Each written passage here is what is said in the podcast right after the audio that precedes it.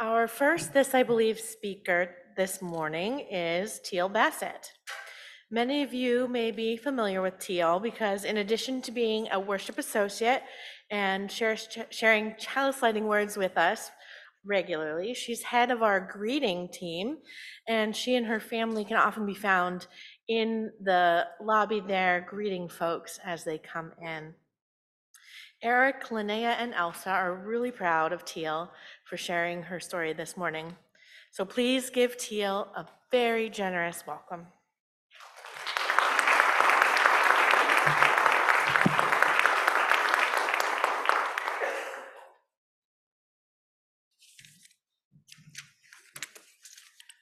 Good morning.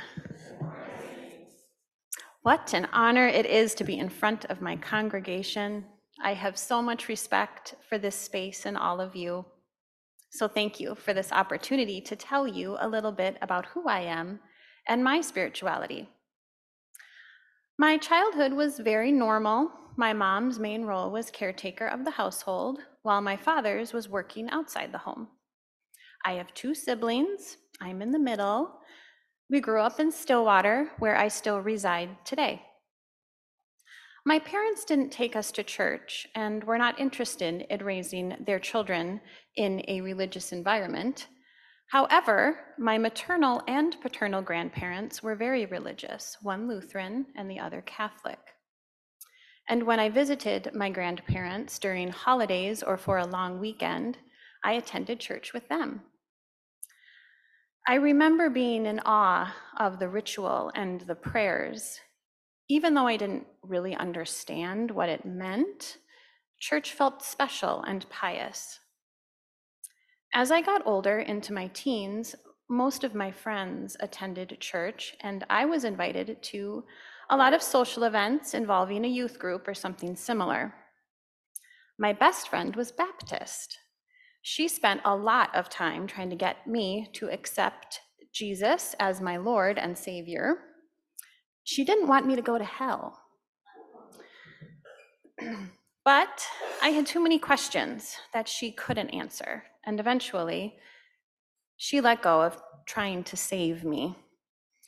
And when I went to these youth group special events, I felt out of place and uncomfortable. Even though I was fascinated in the belief systems of these organizations, I did not believe them myself. I decided church wasn't for me.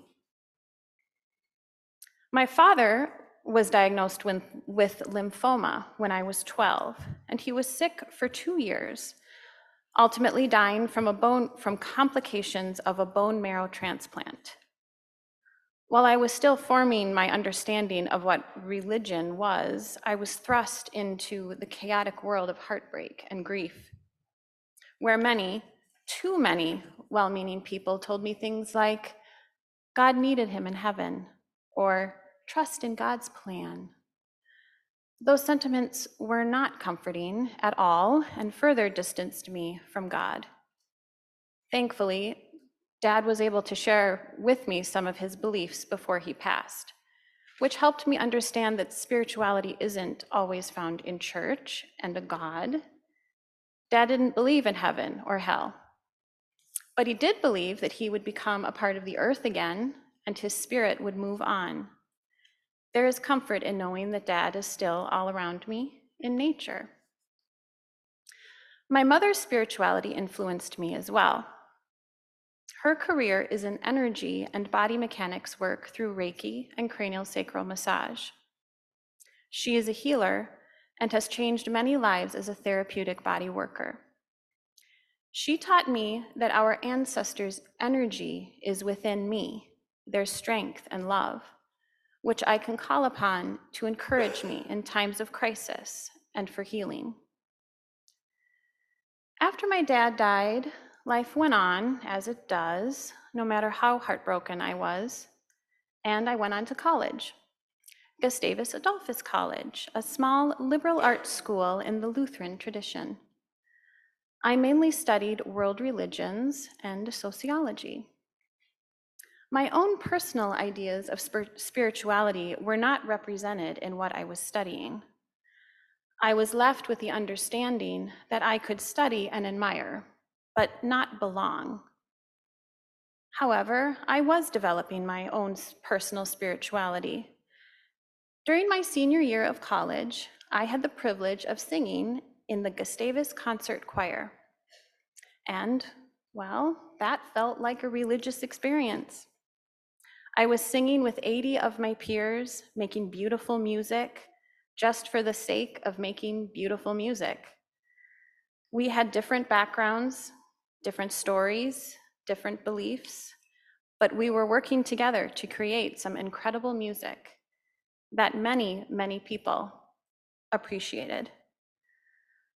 I was experiencing a phenomenon called collective effervescence, originally devised by sociologist Emile Durkheim, which is the feeling of energy and harmony when people are engaged in a shared purpose. Wow, I liked being a part of a shared purpose, full of energy and harmony. I was in the presence of the beauty of what humanity could create. We weren't fighting about who was right or wrong, or who might be saved or condemned. We were just a crew of awkward 20 year olds making something special together. And that is where I look for spirit in music and art and parades and even the Women's March. People coming together with a shared purpose to improve our existence in this chaotic world. I believe in that. After graduation, I stopped singing in choirs, but I did find something else that helped me find spirit. I practice yoga to find that feeling of effervescence individually. During the end of a particularly sweaty yoga class, the instructor asked us to lie quietly on our mats, and she guided us through a meditation. The class was asked to notice our heart beating and to fill it with loving, tender energy. Then she asked us to send that energy out into the room, to watch it swirl around and to let it land on our fellow classmates. Suddenly, I could see everyone's beautiful love energy floating around me. I allowed it in while sharing my own love. It was human love swirling around. That feels like spirit. I don't believe in the traditional Christian God, but I do believe that we are all God, full of love, strength, and wisdom, which we can share with one another. In concluding my beliefs, I love being a Unitarian Universalist. I am lifted up through our rituals.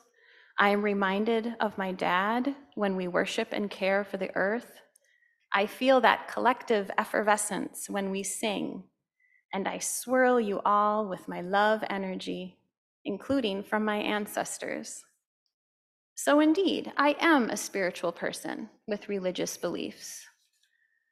My young, heartbroken self would never believe it, but here I am, belonging. Life goes on as it does, and I am here with you and for you. And my gal Taylor Swift sings it best. Best believe I'm still bejeweled when I walk in the room. I can still make the whole place shimmer.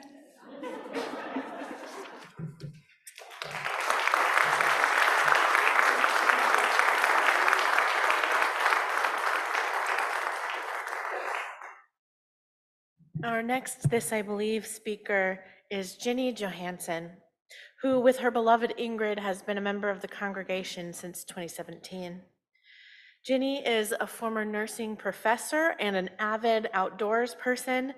She is an invaluable member of the land stewardship team, bringing her chainsaw several times in the last couple of years, including cutting up a tree that fell in our parking lot and hauling the wood away all single-handedly. Ginny is unable to be with us in person today, and you will understand why when you see her video. But we recorded this video here in the sanctuary uh, right after Christmas time, so you will see our greenery in the background. Please give a generous applause to Ginny today.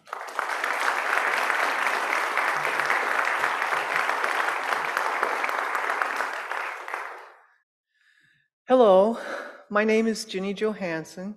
My pronouns are she, her.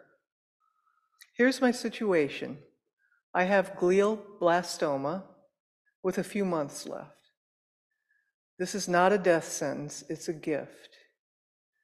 This gives me enough time to tell people how much they mean to me, to get my affairs in order, to do a few bucket list things, like we want to go out to the Native American Museum in Washington, D.C.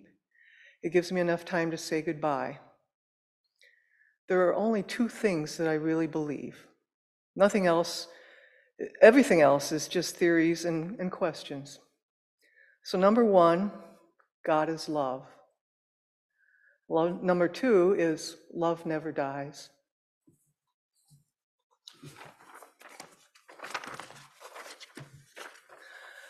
I consider myself a happy agnostic. I don't believe God can be fully known or defined by our finite, limited minds, labeled or put into a box with rules and regulations attached. But love seems like a broad enough concept to be useful. I often substitute love for Lord or our Father in sacred texts. For example, love is my shepherd, I shall not want. And yes, though I walk through the valley of the shadow of death, I will fear no evil, for love is with me. Love restores my soul. I see God in all your faces, full of love and compassion, and all your offers of help in this time of crisis for me and Ingrid. I see God in nature. A friend once asked me during a very skeptical stage of my life, how can you look up at that beautiful night sky and not believe in God? So I had to think about that. And I did think about it. And I realized the true miracle was not necessarily the night sky, but the fact that we have the eyes to see it, and we have the minds to comprehend it, and we have the hearts to be moved to awe by it.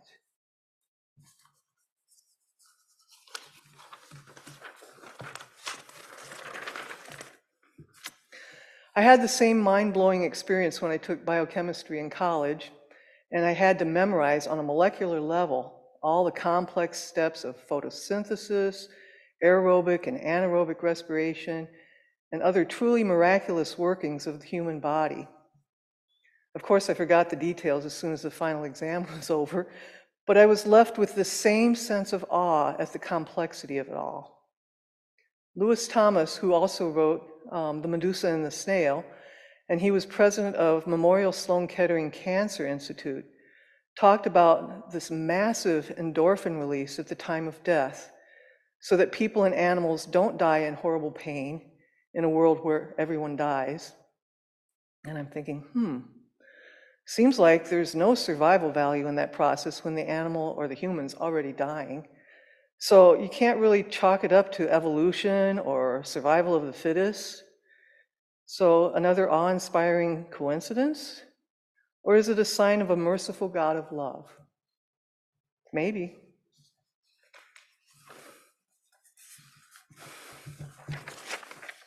So, am I afraid of dying? No, not at all. I am afraid of what my loss might do to Ingrid and my other loved ones.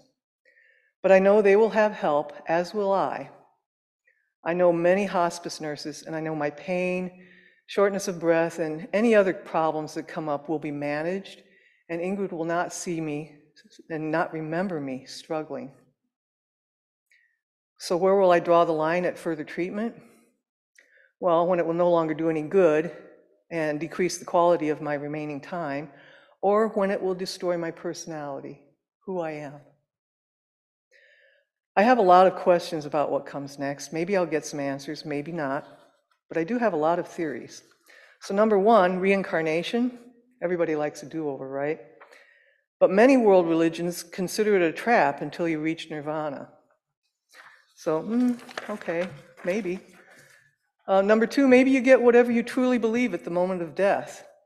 There is some quantum theory that supports this. Not that I'm a, a physicist, but Um, It would explain to me the traditional Christian's drive to save souls, even at the very last minute, by acceptance of Jesus as our Savior. I don't know. Number three, maybe there's no such thing as linear chronological time, and we get to go back to chosen previous experiences over and over. Wouldn't that be nice? Is linear time just a way for us to navigate this existence with our limited minds and be able to function in this world? Maybe. Functional MRIs show memory is as powerful as the original experience. And number four, maybe death and all the material world are illusions. This is what I was taught to believe as a Christian scientist when I was growing up. And it does fit with some, with some Eastern religions. Because death might not be real, maybe we never die, or maybe we've died over and over and just not really known it. Maybe we have such a seamless transition with the same old problems we still have to solve.